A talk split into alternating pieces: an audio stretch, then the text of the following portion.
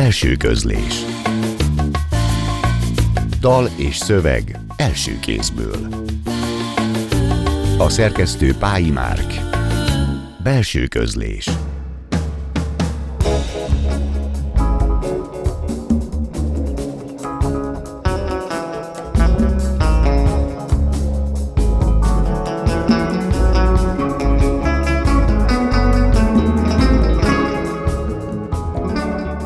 Jó estét kívánok! A Klubrádió zenés irodalmi műsorának mikrofonjánál Szegő Jánost hallják. Ebben a műsorban megszokhatták, hogy hétről hétre egy költőt vagy egy írót látunk vendégül, aki felolvassa megjelenés előtt álló szövegeit, és magával hozza, megmutatja azokat a zenéket is, amelyek élete vagy pályája szempontjából meghatározóak voltak. A mai adás azonban az időnként előforduló rendhagyó műsoraink közé tartozik. Méghozzá abból az alkalomból, hogy holnap kezdődik a Klubrádió tavaszi adománygyűjtő időszaka, így a holnapi nap nem csak a nemzeti ünnep miatt ünnep, hanem amiatt is, hogy az adományokkal a Klubrádió életben maradását is ünnepeljük. Ez eddig minden alkalommal sikerrel zárult, immár egy évtizede, ezért arra bíztatjuk önöket, most is segítsenek bennünket abban, hogy szólhassunk önökhöz. A mostani adománygyűjtő időszaknak az egyik hívószava választás, nem elsősorban amiatt, hogy néhány hét múlva választásokat tartanak Magyarországon, hanem mert a Klubrádió egy választás is, az, hogy van ilyen adó Magyarországon, az önök választása, a szabadság választása. Ezért is az ilyen rendhagyó alkalmakkor kicsit más megvilágításból szoktuk azt is bemutatni, amivel ez a műsor foglalkozik, vagyis az irodalmat és a szövegeket. A mai adásban olyan szerzőkről és személyekről, illetve szerzőkkel és személyekkel beszélgetünk, akiknek a tevékenysége vagy az emlékezete kívül esik a megszokott, kanonizált formákon. És ezúttal a rendhagyó alkalom erejéig szerkesztőtársam Pályi Márk is itt ül velem a stúdióban. Együtt köszöntjük a műsor első témájának vendégét, Németh Klára tűzdománcművészt, aki telefonon értünk utol, a stúdióban pedig itt ül velünk a lánya, Fischer Judit festő. Kettejük közös szereplésének apropója egy könyv, amelyet együtt készítettek. Németh Klára életének fragmentumait eleveníti meg a Nem akáclombos című kötet, és Fischer Judit illusztrálta. Ez a könyv nem egy hagyományos emlékirat, nem csak ezért, mert nem összefüggő mesélésről van szó, hanem fragmentumokból áll, ennyiben kicsit Cseh Tamás Levél nővéremnek albumára is hasonlít, csak ott ugye a jelenről szól, itt pedig az egész életéről, hanem amiatt sem egészen hagyományos, hogy kvázi versorokba van tördelve, ettől egy kicsit tényleg líraivá válik a szöveg. Hamarosan fogunk belőle részleteket is hallani. Először azt szeretnénk kérdezni, hogy hogyan született meg ennek a formának, és egyetlen ennek a műnek az ötlete? Nem voltam sose ilyen emlékezős ember, hanem mindig voltak feladataim, meg terveim, meg céljaim, és így dolgozni szerettem, tehát így létrehozni dolgokat, mindig kitaláltam valamit, amit megcsináltam, de aztán 35 évig éltünk körülbelül a Fischer György szobrásszal együtt, és a halála után jöttek olyan feladatok, olyan alkalmak, amikor végig kellett gondolni az ő munkásságát. Fischer album készült, emlékkiállítás, egy alapítványt hoztak létre, és akkor én így végig gondoltam azt, hogy ez a fantasztikus életmű, ez hogy jött létre, mi volt a szerepünk az életében, mi volt a különleges ebben az életben. Tehát először a Fischer kapcsán gondoltam ezt végig, és akkor néhányszor például egy ilyen emlékkiállításon ezt elmondtam, hogy én hogy láttam az ő tevékenységét, és aztán felmerült bennem, hogy a gyerekeknek és nekem mi volt a szerepem ebben az életben. A másik motivációm az volt, hogy nem csak a gyerekeimnek, hanem az ő gyerekeiknek is legyen majd fogalma az életünkről. Németh Klára eredetileg festő, később azonban főként tűzdobánc művészként működött. Egyrészt szeretném megkérdezni, hogy ez pontosan mit is jelent, nem biztos, hogy mindenki tudja. A tűzdobánc egy nagyon régi technika, vörös rézlemezre tulajdonképpen üvegtartalmú festék kerül, amit különböző fémoxidok színeznek, és ezt ilyen 800 000 fok között égeti ki az ember a kemencében. Főleg ékszereket készítettek ezzel a technikával sokáig, én képzománcként szerettem volna ezt használni, és mivel hosszú ideig akvarelleztem, ezt az akvarellszerű festéket festésmódot gyakoroltam az ománcaimon is, hogy a színeknek ilyen finomák tűnései legyenek. Eleinte ez volt a tervem, hogy magának az ománcnak a keménységét és ragyogását valamivel oldjam. Amikor ezeket a képeket már kicsit meguntam, mert volt egy időszak, amikor 14 galériának készítettem románcokat. Arra gondoltam, hogy teljesen változtatok az elképzeléseimen, és betűket kezdtem el, különböző betűtípusokból válogattam szép betűformákat, amiket használtam fel, illetve szövegeket raktam össze belőle. Ebbe betársult egy kiállítás erejéig Szálinger Balázs,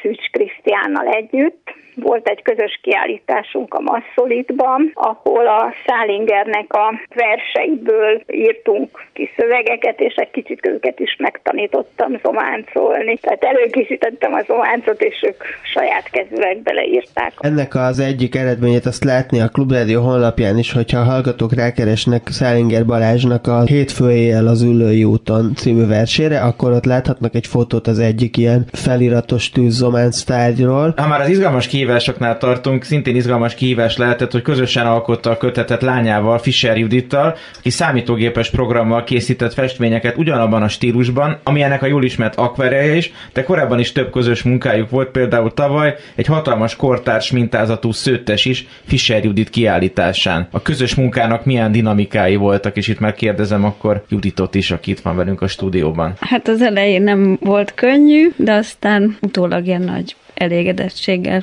tölt el engem, meg büszke vagyok rá nagyon. Neked mi volt a viszonyod ahhoz, hogy megszületik ez a könyv, és hogyan alakult ki az, hogy te illusztrálod? Egyszer anyukám azt mondta, hogy na, most már túl vagyok apátokon. Szerintem kb. Utána kezdte el írni ezeket a rövid írásokat, amiket mindig felrakott a Facebookra, és sok ismerős szívesen olvasta, és így mondták is neki, hogy ebből jó lenne a könyvet csinálna. És 2020-ban a testvérem esküvőjén elütötte az előző esküvő a mennyasszonyért visszatolató autó, amiért kapott kártérítést, és akkor kitaláltuk, hogy akkor a kártérítést, ezt milyen jó lenne erre használni. Ez is ilyen nagyon performatív jelentősége van számomra legalábbis, ahogy ezt te mondod, hogy egy ilyen balesetből származó kártérítésből keletkezik a könyvnek a technikai vetülete, és kicsit ezzel kapcsolatban tennék föl még egy kérdést. Ugye a könyvnek a nagy része az Zala megyébe, Zalaegerszegen, annak a környékén játszódik, ott éltek legtöbb időt, és volt egyszer egy olyan közös installációjuk Németh Klárának és Fischer Juditnak, amiben macskaalomtortát készítettek és szolgáltak föl Zalaegerszegen, és nekem az volt a benyomásom, amikor láttam erről jóval később tudósítást, meg képet, hogy az a Zalaegerszeg ennek a rendezvénynek a fényében egy ilyen New York-i magasságba tűnt föl nekem, hogy ez egy olyan hely, ahol ilyen dolgok történnek, közben meg valójában nyilván ott néhány ember van, aki ilyen módon gondolkodik, és hogy ezért azt szeretném megkérdezni, hogy milyen úgy élni le egy művész életet egy ilyen vidéki városban, hogy sikerülhet ott az inger gazdagságot belevinni a környezetbe, tehát adni a környezetnek, vagy most akármilyen rosszul is hangzik, de valamilyen fajta ingerszegénység az inkább nehezíti ott ezt a fajta létezést. Elég ingerszegény volt a környezet, bár amikor mi oda költöztünk, akkor éppen virágzó periódusát érte a város, a rusték akkor hozták létre a színházat, színvonalas rendezvények voltak ott, és ami meghiányzott, azzal úgy voltunk, hogy megpróbáljuk mi megcsinálni akkor. Például én azért csináltam ott kis művészeti galériát, mert nagyon tetszettek, nem tudom én, Párizsban ezek a kis eldugott, érdekes, különleges helyek, és kerestem Zalaegerszegen is erre egy lehetőséget, és megcsináltam. Vagy a Fischer György ott alapított egy művészeti gimnáziumot, és hogy mindenkit arra biztattunk, hogy ne elmeneküljön oda, hanem próbáljuk megcsinálni akkor együtt a dolgokat, amiket oda lehet vinni. De hát aztán nem volt erre igazán alkalmas a közeg. Én a vége fele már úgy éreztem, hogy ha még ott kell élnem egy évet, akkor egyszerűen meghalok. Tehát egy idő után már nem tudtam magamból pótolni ezt a hiányt. Azok, akiket megpróbáltunk inspirálni, és értek el eredményt, azok el is mentek a városból. Tehát tényleg nagyon szűk ez a közeg, ami Zalaegerszegen ilyen New York-i hangulatot tud idézni. Mielőtt folytatjuk a beszélgetést, hallgassunk meg néhány részletet a Nem akárc lombos című kötetből. Grisnik Petra színművésznő előadásában. trónörökös. Szüleim sokáig nem merik kockáztatni, hogy újra valami lánygyerekkel lepje meg őket a gólya. 6 év telik el, mire megérkezik az öcsém, Laci. A trónörökös. Vigyáznom kell rá, vinnem a táskáját az iskolába. Ha baja esik, az én hibám, mert én vagyok a nagyobb. Ő még nem tud dolgozni. Én már elég nagy vagyok. Pécsről matchboxokat, banánt hozok neki. Később bakeliteket, könyveket. Kedves fiú, nincs bajunk egymással. A férjem imponál neki. Hordja a kordzakóját, tarisznyáját. A zeneművészetire nem veszik fel. Tanárképzőre sem sikerül bejuttatni. Fogtechnikusnak tanul. Egyre komolyabb műhelye lesz, szinte művészetnek tekinti a szakmáját. Zenét komponáltat a bemutatkozó diaporámájához. Belekeveredik egy pantomim művész is. Fogpótlások szobrokkal, művészi képeken. A fogtechnika legalább beválik. Értékes anyagokat fogalmaz, szaklapot ad ki, kurzusokat tart. Sopronban él. Elszakadunk egymástól, nem csak a távolság miatt. Szerinte irigylem a sikereit. A pénzt, a házukat, az autókat, utazásokat, a jóborokat. Le sem tagadhatnám, hogy az életemből mindez tényleg kibírhatatlanul hiányzik. Szudáni fiú volt. 16 éves múltam. Évet ismételek Pécsen, ismerős családnál, albérletben. Kedvencük, egy dagadt macska, apucival alszik. Anyám szerint mindenhol, mint macska szagot áraszt. Egy szombaton életemben először elmegyek diszkóba. Ácsorgok a tömeg szélén, vékony félszeg fiú jön oda hozzám. Korán kell hazamennem, elkísér, nagyon közel lakom. Hetente egyszer beszélünk telefonon a szüleimmel. Beszámolok az iskoláról, és hogy készülök az orvosi egyetem gólyabájára. Izgatottak lesznek. Vegyek magamnak szép ruhát. Ki hívott meg? Mi a neve? A családja? Mondom, szudáni fiú. Még csak egyszer találkoztunk. Apám másnap 230 kilométert utazik, hogy személyesen térítsen észre. Ha négerre járok, minek néznek az emberek? Mit gondolnak majd rólam a faluban? Itt maradok egy félvérporonttyal. Vessek véget az egésznek, különben kivesznek az iskolából, hazavisznek. El kell mennem a kollégiumba megmondani, hogy ne számítson rám. Megtalálom a szobáját, 4-5 színes fiú van bent. Váltanak néhány szót, hamar magunkra hagynak. Nincs időm elmondani, miért jöttem. Ölelgetni kezd. Nagyon gyorsan történik, de ki tudok szabadulni. Az utcán észreveszek az irhakabátomon egy furcsa maszatot. Sokára tudom meg, mi az. A habszifon. A 70-es években jobb dolgokhoz nem lehetett egyszerűen hozzájutni. Karácsonyra a szüleimnek habszifonra spóroltam. Apósomnak lehetett üzletvezető kuncsafja, ő tudott szerezni. Késő este bandukoltunk Fischerrel a kollégiumom felé, hogy sem, összeveszünk, sarkon fordulunk. Ő megy erre, én amarra. A habszifon marad középen, a dzsáminál. Apukája mérgelődik, amikor kiderül, aztán gyorsan kerít másikat. Paternoster.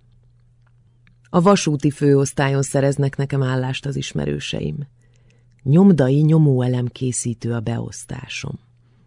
Van irodám, 3 vonalas telefonom. Egész nap hiába várom, hogy csengjen, hogy feladatot kapjak. Az osztályvezető nyakára járok. Ismerkedjek egyelőre a helyjel, mondja. Hivatalnokok a minisztérium postáit intézik. Vannak csoportvezetők, osztályvezetők, hivatalvezetők. Reggelente a Paternosterben látok tisztviselőket paksaméta újsággal. Napközben megfejtik az összes keresztrejtvényt. Kapunk ingyenes utazási igazolványt, operabérletet. Fehér abroszos asztaloknál pincérek szolgálják fel a kedvezményes ebédet. Nagy fekete szolgálati autóval elvisznek rajzeszközöket beszerezni a művészellátóba. Bátortalanul választok néhány ecsetet, tollat. A gépkocsi vezető rám szól, ne szórakozzak, csekkel fizetünk, mindent szedjek össze, ami tetszik. Rám bízzák az MSZBT, Magyar-Szovjet Baráti Társaság fali újságját. Fekete-fehér fotókat kell rátűzdelnem gombostűvel. 2 hetente. Jutalmat kapok érte. Belefáradhatok a látszat fenntartásába. Néha a pécsi vásárban vett fekete pruszlikban, bő cigányszoknyában megyek be. Nem vagyok minisztériumba való. Nőnap. A nőnapi meglepetés egy jó vacsora. A kedlihez csak tojás kell, liszt, meg víz. A férjem neki lát. 1 kiló liszttel készül. Főzi, amíg a végére nem ér. Van paprikás csirkemaradékunk anyám csomagjából. Azzal tálalná. Felmelegítve kiderül, hogy a csirke már megromlott. Nagy hirtelen tojásos nokedli lesz. A ráadás egy hatalmas transzparens a szobánkban. Szeretettel köszöntelek a Nemzetközi Nőnap alkalmából. Nem Coca-Cola. Nyugodtan alszik, amikor Bence sírása a 7. a buszmegállóig hallatszik. A bilin ülve mindig a Véres bácsis könyvet kéri, a gótikus faszobros hatalmas albumot. Óvodából azzal jön haza, hogy szeretne olyan lenni, mint bizonyos Betty. Bettynek nincs heg a száján. Juditkám, senki sem tökéletes. Mi lenne, ha olyan lennél, mint egy alvós baba, de esetleg buta? Elgondolkodik. Akkor mégsem. Úgy rajzol fekete filctollal, mint egy Gross Arnoldba oltott Réber László. Pontosan, részletgazdagon, szellemesen. Alsós az általánosban, amikor könyvborítót rendelnek tőle. Bencével meghívják a tévébe, az Égből pottyant mesék forgatására. Bíztatjuk, rajzoljon még többet. Ne nyaggassuk, minek annyi rajz? A jó dolgokból kevés kell, mondja. Nem annyi, mint Coca-Cola.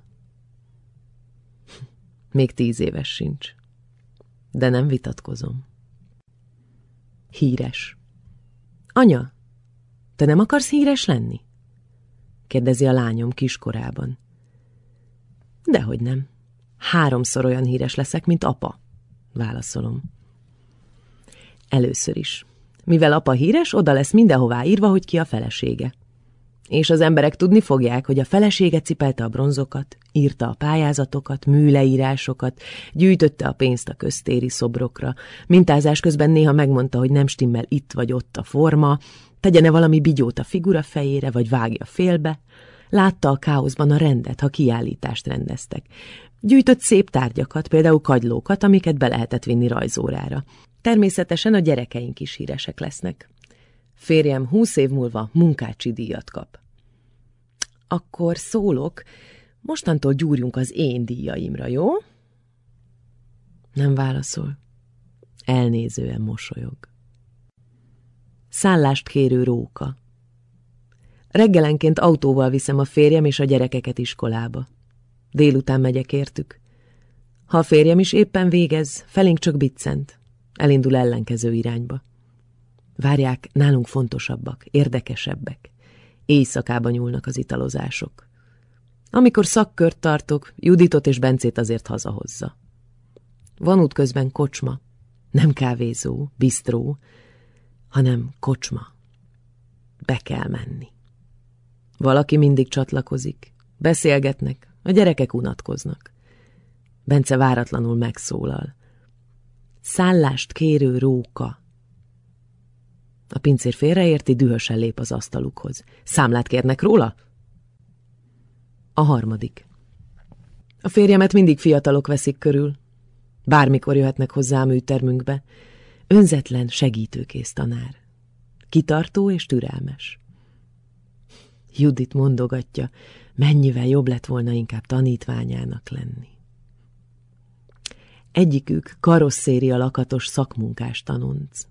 Nincs érettségie, otthona, pénze. Az ételt, amit elé teszek, újra megsózza, hogy annyival is több legyen. Egybefonódik az életünk. Felvetem, fogadjuk örökbe. Legyen stabil pont az életében. Férjem elhűl. Nem lehet, mondja, hiszen van anyja, megkülönben is. A műtermünkben rajzolnak, mintáznak. Napokon, heteken, éveken át.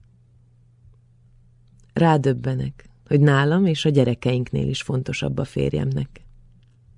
Ezt az érzést egy ponton meg kell beszélnünk. Kimondatik, hogy igen, a fiú az első. Végre felveszik a főiskolára, Budapestre kerül, lesz felesége, gyereke. Sikeres szobrász. Többé nem keressük egymást. A macska. Téli szünetről, karácsonyról kérdezem az osztályt. Egy kisfiú elcsukló hangon szemét dörzsölve mesél. Borzasztó dolog történt. Elveszett Pompi. Pompi a cicájuk. Kiengedték karácsony másnapján este a dolgára. Azóta nincs meg. A társaság együttérző, mondják, milyen szép volt, meg platina van beültetve a lábába. Keresik, de már kevés a remény. Ezért síratja Sziszi és a családja. Lassan világosodok meg. Öcsémék ugyanabban a házban laknak, ahol Szilárd, az anyukája és a nevezetes Pompi. Estében nyúló látogatásunk úgy zárult, hogy férjem felkapta a kapuban várakozó cicát, és hazavittük. A szünet az ő hiába való idomításával telt, felleszaladgált a függönyökön, szekrények tetején, összetört egy gyönyörű kék üvegkancsót, többek között. Időszerű volt megszabadulni tőle. Másnap nem volt első órám, így visszatudtam csempészni észrevétlenül eredeti élőhelyére. Pompi. Felejthetetlen. Tiszta bolond vagyok. Délelőtt kiviszem a kutyám. Nem várjuk meg a tűzőnapot. A kutyám kicsi, idős, nyugodt. Szokásos sétánkra indulunk a régi golfpályán, 3-4 kilométeres kört teszünk meg a befelé vezető úton. A közepetáján szembe találjuk magunk egy erőteljes barna kutyával, az én kis állatomra ugrik, aki vadugatással védi magát. A támadót szerencsére visszahívja gazdája, vér nem folyik, enyém már szalad is tovább, szimatolni újabb fűcsomókat. A fiatalembert, akivel megállok egy pillanatra megköszönni a beavatkozást, 20 évesnek gondolom. Hogy érzem magam ma? kérdezi. Hát egészen jól. Örülök a napsütésnek. Szeretné, ha megengedném, hogy megöleljen. Ó. Nincs idő töprengeni a válaszon. Magához húz. Kicsit áldogálunk. Furán. Óvatosan. Tartani próbálok némi távolságot. Rossz volt? Megengedem még egyszer. Bólintok, megismétli a mozdulatot. Mindez a néptelen mezőn történik egy vadidegen fiúval, nagy kutya társaságában. Lányom szerint ezentúl gásprével járjak a golfpályára. Németh Klára Nem akáclombos című önéletrajzi fragmentumkötetének részleteit hallottuk, és ami a hallgatóknak is elsőre feltűnhet, hogy itt egy művész életét követhetjük nyomon a korszakba, vagyis a 20. század második felébe és végébe ágyazódva. Ez a módszer mennyire volt tudatos választás? Azért is kérdezem, mert van ennek egy erős következménye is az elbeszélő életére. A könyv alapján ugyanis Németh Klára olyannak tűnik föl, aki maximálisan tud élni, mai szóval élve, de valamilyen jól neveltségből kifolyólag ezt mégse teszi, hanem az élete végül is lemondásuk történetévé válik. Ez a jól neveltség persze a nők alárendelődését is jelenti sajnos. Igen, volt olyan olvasója a könyvnek, aki azt mondta, hogy úgy érzi, minthogyha én ezeket a dolgokat úgy elszenvedtem volna. De én egyáltalán nem így gondolom. Az egyik erénye ennek a könyvnek az pont az, hogy nagyon őszintén van benne lenne kimondva minden. Tehát nincsen egy ilyen kép mutatva az embereknek, hogy még milyen egy művészházas pár élete, hanem a viszontagságok, tényleg a nemek egyenlőtlensége, a korszakból fakadó hátrányok is mind megjelennek benne. Volt egy ilyen hátsó gondolatom is, hogy én úgy éreztem, hogy Zalaegerszegen egy kicsit el voltam rejtve, el voltam bújva, tehát nem akartam egy ilyen szereplője lenni a helyi életnek, és az volt az érzésem, miután már eljöttem, hogy nagyon is félreismertek, vagy más gondoltak rólam, rólunk, mint amilyennek én érzem magamat, vagy magunkat. Erre a tudatosságra tulajdonképpen a Szálinger ébresztett rá engem, mert egy-két fejezetet az elején elolvasott, és azt mondta, hogy hát ez ilyen kortörténeti dokumentumnak is fontos, hogy leírtam, hogy éltünk abban az időben. Fischer Judittól szeretném kérdezni, hogy nem csak a könyvön dolgoztatok együtt, hanem akár ez említett zalaegerszegi macskaalomtortán, akár ezen a szőttesen, ami a tavalyi kiállításodon volt, és gondolom, hogy még máson is vagy fogtok is még. Mi jellemzi a ti közös munkátokat? Tehát az, hogy anya és lánya együtt dolgozik, valamennyire hasonló művészeti ágban, de azért mégse azonosban? Hát én nagyon adok anyukámnak a véleményére, és keményen meg is szoktam mondani. Hát nem mindig zökkenőmentes, de... Az lehet izgalmas, hogy nagyon sok nyelven tudtok kommunikálni egymással nyilván ilyenkor, aminek vannak verbális és nonverbális részei is, és hogy ezek hol segíthetik, hol pedig éppen akadályozhatják talán a közös munkát. Hogy születtek az ötletek? Van olyan, aki dominánsabb az ötletekbe, vagy... A Fischer Judit volt az, aki nagyon szerette volna, hogyha megcsináljuk együtt ezt a könyvet, és nagyon elégedett voltam az illusztrációkkal, mert nekem nagyon tetszik, hogy egy tipikusan mai technikát alkalmazott, és hogy úgy tudta megalkotni ezeket a képeket, hogy nem lett szentimentális, meg egy kicsit ilyen fanyar lett, de érdekes szerintem, szóval én nagyon szerettem az illusztrációit is. Köszi, anya! Amúgy még azt akartam, hogy én tök sok könyvet adtam a barátaimnak, és a fiú ismerőseim, azok mindig úgy dicsérték meg, hogy nagyon tetszett a barátnőmnek. Hogy ők jó részt el se olvasták, de a barátnőjük meg így le se bírta tenni. Pedig szerintem a fiúknak is el kéne olvasni. Németh Klára tűzzománc művésznek nagyon szépen köszönjük, hogy telefonon itt volt velünk, és nem különben Fischer Judit festőnek, akivel pedig a stúdióban beszélgettünk. Köszönjük szépen, viszont hallásra! Köszön. Most hallgassuk meg Béri Géza verseit Valc Péter felolvasásában. Béri Géza 20. század közepén élt költő volt, egy olyan költő, akinek vaskos és szakmailag is érvényes életműve van, még sincs jelen az emlékezetben. Már párszor foglalkoztunk ilyen életművekkel, most is megpróbálunk majd utána járni ennek az okainak is, de most akkor először hallgassuk meg Valc Péter színművész felolvasásában Béri Géza 3 versét. Imre bácsi. Lojdl Imre, anyai nagyapám. Igaz, balkézről csak, mert Imre bácsinak szólítottuk mi őt. 40 éves korában nőtt pár centit még, a csillagban nyújtották. Sokáig nem tartott a fogság, csak kérdezgették, hogy volt azelőtt, míg vörös színben pompázott Szentendrén, bajszát törölve jobbra-balra. Pár év, mindent kibír az ember, aztán csak dolgozik. A fürdőkályha henger bádokból bodorul, az esővízcsatorna foltot kíván, hogy ne a falra folyna. Rossz lábasok, szegecs lapul, az ember él, s nehezen idomul. 20 év telt el, míg hegyke bajszát ismét hegyesre kipederte. Az volt az ünnep. Aztán megint csak foltozott.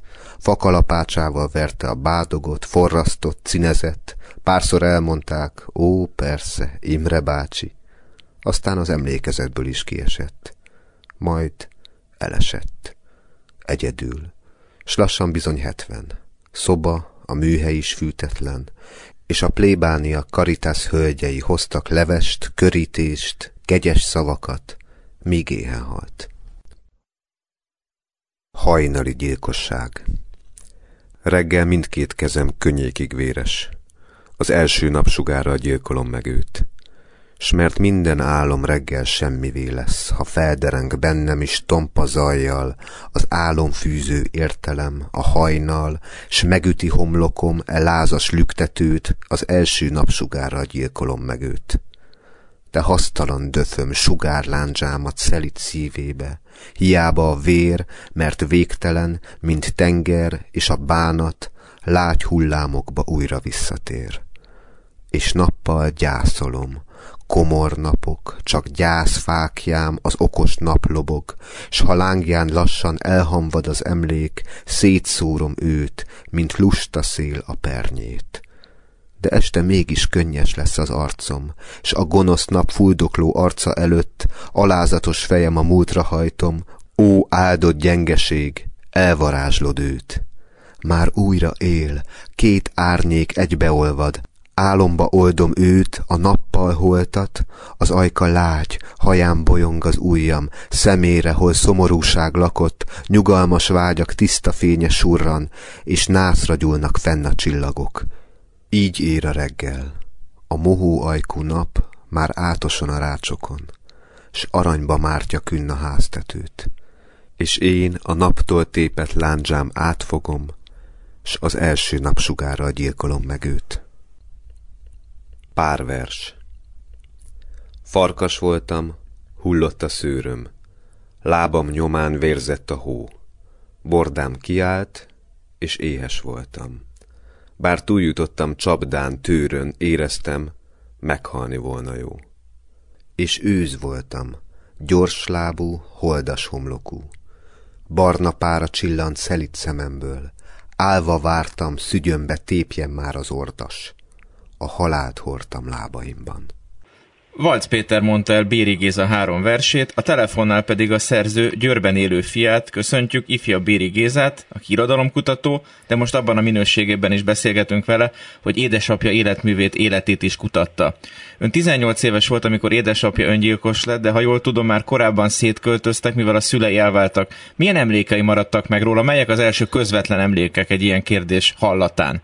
Hát először is köszöntöm a hallgatókat és a szerkesztő urakat, és köszönöm szépen a lehetőséget a Klubrádió részéről. Nyilván nem csak a 10 éves korom előtti, amikor elköltözött tőlünk, emlékeim vannak meg, mert én azért okkal, móddal tartottam vele a kapcsolatot egészen haláláig. Bár ez nem azt jelenti, hogy az életrajzát a személyes ismerettség alapján ismerném jobban, inkább a műveiből, illetve hát a legutóbbi összegyűjtött versekhez készítendő életrajzvázlathoz különböző dokumentumok összegyűjtése alapján. Ugye, aki belenéz az életrajzába, azzal szembesül, hogy Szenteste napján lett öngyilkos, és azzal is, hogy ő már a halála után született egy kisgyereke következő házasságából. Mit lehet tudni arról, hogy mi vezetett az ő öngyilkosságáig?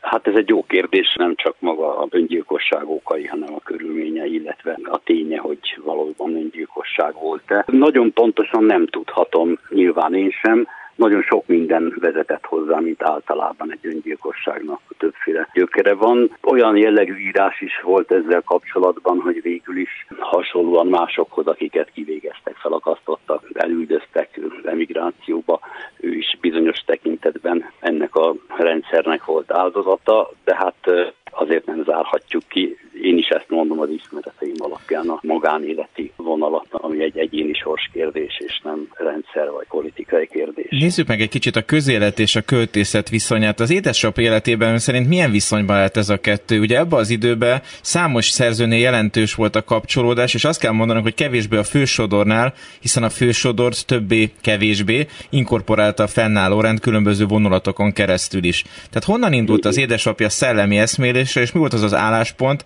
az az élettapasztalat, ami kiforrott költőként jellemezte? Az, hogy ő ebben a majdnem teljesen tiltott kategóriában hogyan lett és milyen költővé, és hogyan viszonyult a közélethez, azt azért nehéz meghatározni. Bocsásson meg, hogy a szavába vágok, hogy 1956 az ön édesapja életében és költészetében is meghatározó volt, ezt talán mondhatjuk. Ön hogy látja ennek a jelentőségét, akár a közvetlen, akár a közvetett hosszabb távú következményeit? Én úgy látom, hogy tulajdonképpen a fordulópont az ő életében az nem 56, bár az nyilván mindenkinek egy jelentős dátum, hanem 1953 volt, és erről írtam is annak idején a Búvópatak című folyóiratban egy cikket, hogy ő 1953-ban ítélték életfogytiglani börtönbüntetésre, 56 nyarán szabadult, tehát tulajdonképpen ez a fajta törés, illetve nagy változás az életében már 53-ban elkezdődött. korábban is verselt, ugye, és volt egy bizonyos költői hangja,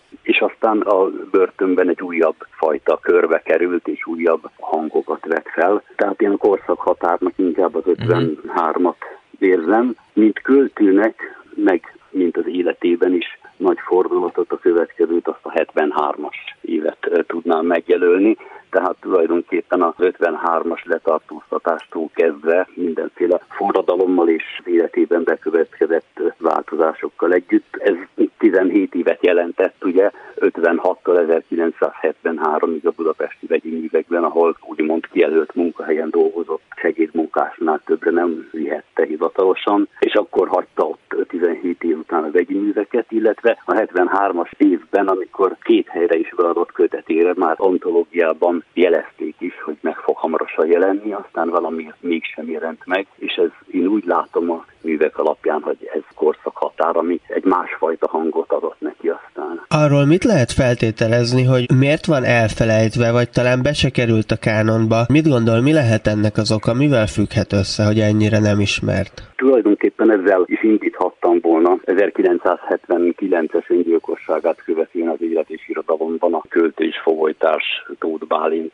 írt egy nekrológot, amit azzal a mondattal kezdett, hogy fiatalokat szokás bemutatni, úgyhogy tulajdonképpen abban a műsorban talán nagyon bele is élnék, mert hogy ha jól ismerem a műsort, akkor pályakezdőket meg fiatalokat is előszeretettel bemutatnak, és mikor 4 évvel ezelőtt körülbelül, amikor Tóth Tünde fölkeresett megkérdezni, mint a korszaknak a kutatója, hogy Béri Gézának van-e még esetleg meg nem jelent kézirata, bár úgy tudja, hogy a stádium már 92-ben feldolgozta az életművet, akkor döbbentem rá, hogy hát erről még szó sincs, és alig 1/3 jelent csak meg csupán a verseinek is, hát ugye vannak még prózái és egyebei. Tehát tulajdonképpen még most a tavaly megjelent összegyűjtött versek után is azt mondhatjuk, hogy egy ismeretlen és fiatal költőről van szó. Hogy miért maradt ismeretlen? Egyszerűen mert nem jelent meg. Ugye a rendszerváltásig nem jelent meg kötete. A rendszerváltáskor másodévben is beadtuk a verses kötetét a Magvető Kiadóhoz, amikor ismét,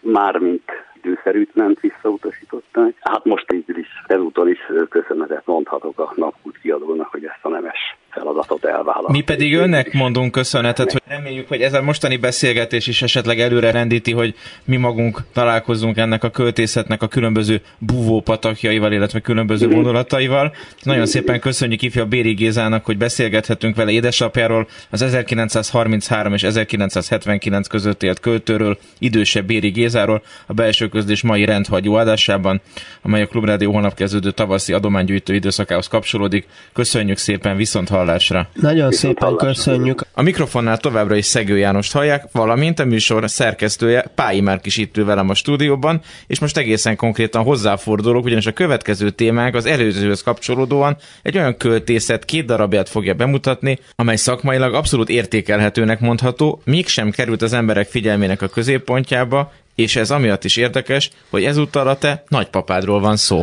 Igen, és hát nyilván gondolkoztam, hogy van-e ennek értelme vagy helye ebbe a műsorba szerepeltetni, de hát nyilván nem valamilyen önközpontúságból gondoltam erre, mert akkor olyasmit is föl tudnék mutatni magam körül, ami tényleg egy jelentős teljesítmény, hanem amiatt gondoltam, pont azért, mert ez nem egy olyan értelembe vett teljesítmény, hanem pont egy olyan idézőjelben mondhatjuk költői életút, ami igazából mellékesen jelent meg az ő életében a tanári pálya mellett, egy ilyen humanista didaxisnak a jegyében tulajdonképpen, és ugye amit föltettem az előző vendégünknek kérdést ifjabb Béri Gézának, hogy mi lehet az oka annak, hogy valaki, aki mondjuk szakmailag igazából teljesen értékelhetőt alkot, de nem annyira lesz érdekes akár az utókor, akár a saját kora számára. Én azt gondolom például itt a saját nagypapámmal kapcsolatban, hogy azért, mert ő szakmailag megfelelő, de egy olyan egyéni hang, megoldás, módszer és annak a mennyiségi megléte az nem volt, és hogy viszont az ilyen adásokban, amiben ezeket a torzóban maradt, meg kifacsart, meg szabálytalan, meg nem kánonba való életműveket is megnézzük, ebbe azt gondoltam, hogy végül is érdemes lehet megmutatni. Azt hiszem a mai adásunk visszatérő tétje a közelség és a távolság kérdése, és ez esetben mondhatjuk-e, hogy te a nagypapád verseit távolról is tudod olvasni, és nem arról van szó, hogy a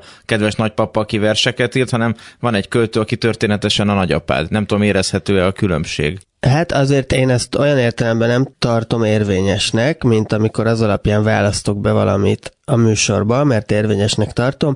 Ezt inkább érdekességként akartam megmutatni, tehát itt azért az a szál, hogy ez hozzám kapcsolódik, ez szerepet játszik, tehát én más különben nem találkoztam volna ezekkel a szövegekkel, de mégis olyan kettőt akartam beválasztani vagy megmutatni itt, amiben mégiscsak van valami olyan, amivel más versekbe nem találkoztam, vagy más költészetbe, és ennek ellenére szerintem nem lesz egy egyedi jelentősége, de érdekessége viszont valamennyire van, és hát talán a hallgatóknak ennyiben is. Hogy hát nagyon esetleges ez, hogy tulajdonképpen kiből válik alkotó, kiből nem, ki az, aki szeretne, és tulajdonképpen mégse tud azzá válni, ki az, aki nem szeretne, és valamilyen módon mégis az lesz belőle, és ezekben a rendhagyóadásokban ilyesmikkel is foglalkozunk. És akkor hallgassuk is meg az említett alkotásokat, Németh Emil verseit Egger Géza mondja el. Anyavárás. Hogy hogyan várnak, azt csak én tudom, mikor már jönnöd kellene. Nem támad éjség idején, s mintha nem lenne ágy, szék meg fotel, nem ül, nem fekszik egy sele, mikor nem jössz, de jönnöd kellene.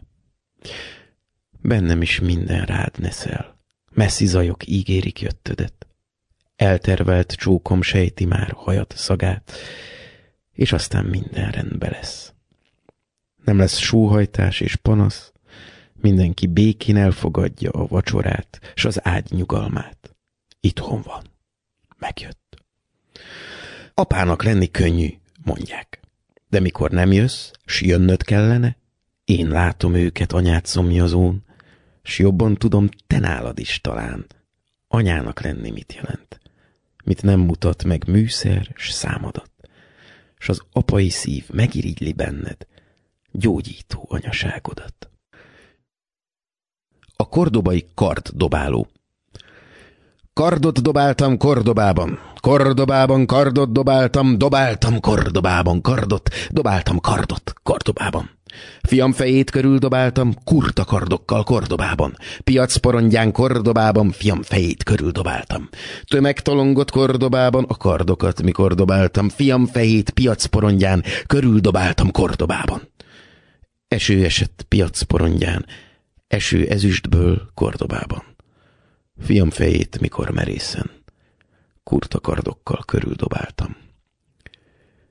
Ezüstesőben vérvörös lett, piacporondján Kordobában. Ezüstvörös lett, véresőben. Kardot azóta nem dobáltam. Dobot azóta nem karoltam, vérrel többet nem kordobáztam. Ezüst piac, piros porondján.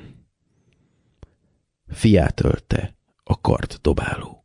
Egger Géza színművész előadásában hallották Németh Emil két versét, most pedig a mai adás utolsó vendégét köszöntjük telefonon keresztül, S. Nagy Katalin művészettörténészt, akivel egy igen kivételes jelenségről fogunk beszélni, annak a jegyében, hogy ugye ilyenkor a rendhagyó adásaink keretében a kánonon kívül eső alkotásokat, az alkotások nehézségét, hibáit, vagy éppen ellehetetlenülését is igyekszünk bemutatni. Ugyanakkor annak az embernek, akiről most beszélni fogunk, nemhogy életműve nem volt, de még élete is alig. Egy Auschwitzban született magyar lányról van szó, aki a felnőttsége küszöbén 20 éves korában a saját kezével vetett véget az életének, miközben ugye már a születése és a halál földjéhez, az életet halállal büntető náci törvényhez volt köthető. Forrai Veráról van szó, aki a nyilvánosságba egyetlen nekrológ erejéig került be, ami a Magyar Nemzetben jelent meg 1965-ben. Idézet. Forrai Vera életének 20. évében, április 21-én tragikus hirtelenséggel meghalt. A részvétnyilvánítások mellőzését kéri a Forrai család.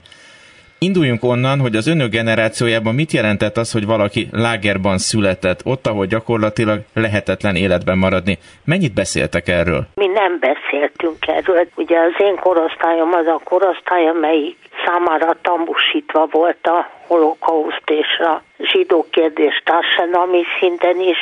A szüleink nem beszéltek, elhallgatták vagy hazudoztak össze-vissza. Bocsásson meg, hogy egy félkérdés, hogy ha nem is beszéltek róla, de tudták ezt egymásról szavak nélkül valamilyen módon, csak nem volt egyszerűen tere annak, hogy erről beszélgetés legyen? Azt, hogy ki zsidó származású, vagy ki félig, vagy egyáltalán nem, ez nem volt téma a mi baráti körünkbe. Valahogyan e körül és a Vera körül amúgy is rengeteg legenda és ilyen kis különös történetek keringtek, valahogy ez is fölbukkant, de soha nem vált témává. Pedig hát az ő életéhez viszonyítva elég hosszú volt ennek a baráti körnek a együttléte, és elég intenzív. Hogyha kihagyjuk életének ezt a részletét a képből, hogy koncentrációs táborban született, akkor mivel magyarázható leginkább az ő öngyilkossága, illetve a személyisége, a lélektani ellenvonása, hogyha mesélne egy picit arról, hogy milyen volt az ő személyisége, és hogy mi vezethetett ehhez a tettéhez? Azt gondolom, hogy legalábbis a mi generációnknál nem valószínűsíthető, hogy a ki nem beszélt és elhallgatott zsidó élmények, vagy lágerélmények, gettóélmények okoztak, de nem vagyok pszichológus, de nem igazán vagyok ebben járatos.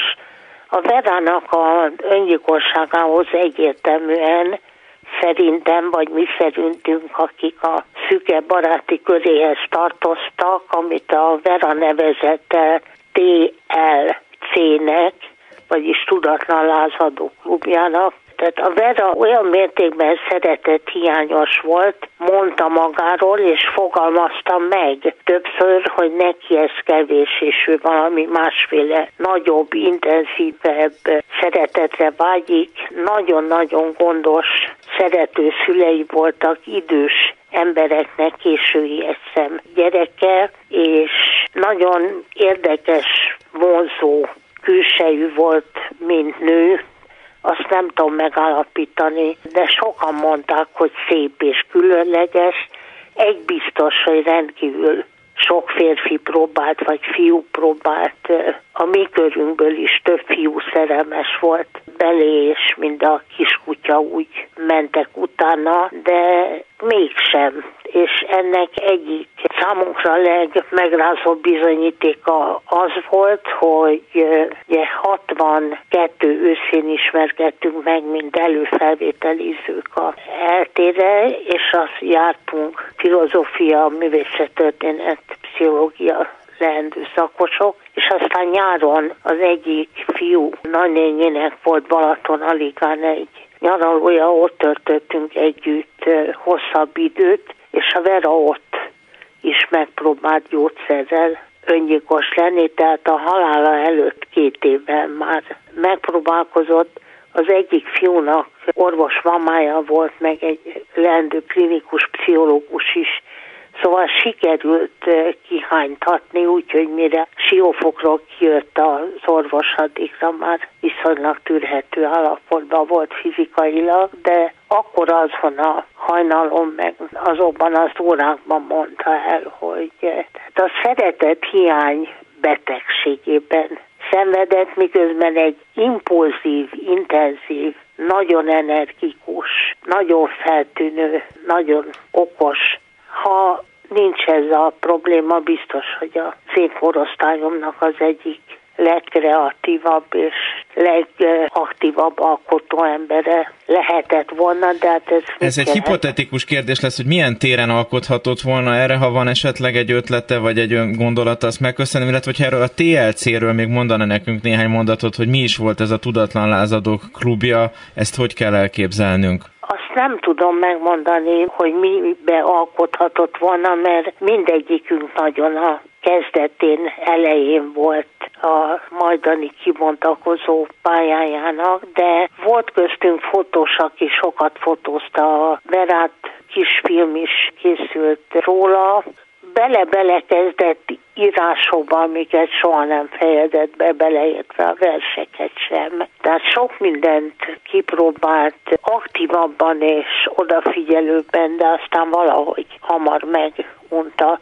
Mindnyájan, akik ehhez a TLC-hez tartoztunk, nagyon másmilyenek voltunk, mint a akkori többi leendő, akár értelmiség is, de a Vera közülünk is nagyon kiemelkedett, kivált másmilyen volt. Ez a másság minden megnyilvánulásában érezhető volt egyébként.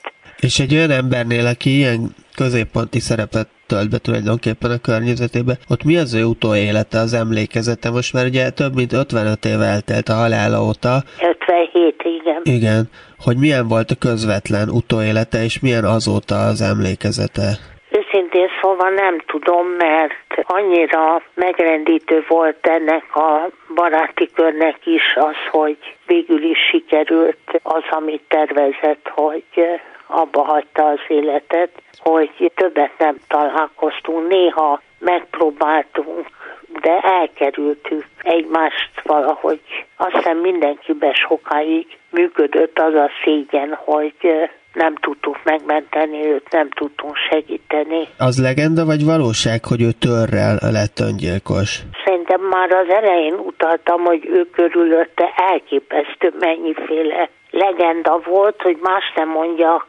Nem tudtam kideríteni akkor, amikor Párizsban dolgoztam egy monográfián, de az a hír keringett, hogy az apja a Picasso fotósa volt, tehát egy csomó majdnem hihetetlen legenda vette körül. Én másféle legendát tudok, vagy mi másféle legendát tudunk. Egy gyönyörű, kétszintes családi házba laktak a Remiztől nem messze egy kis utcában, és ott volt neki az emeleten saját. Hát mondjuk a mi anyagi viszonyainkhoz képest mondhatnánk, hogy lakosztálya. Rengeteg könyvvel kitűnően tudott franciául, és annak az ablakába állt, kifele nézett.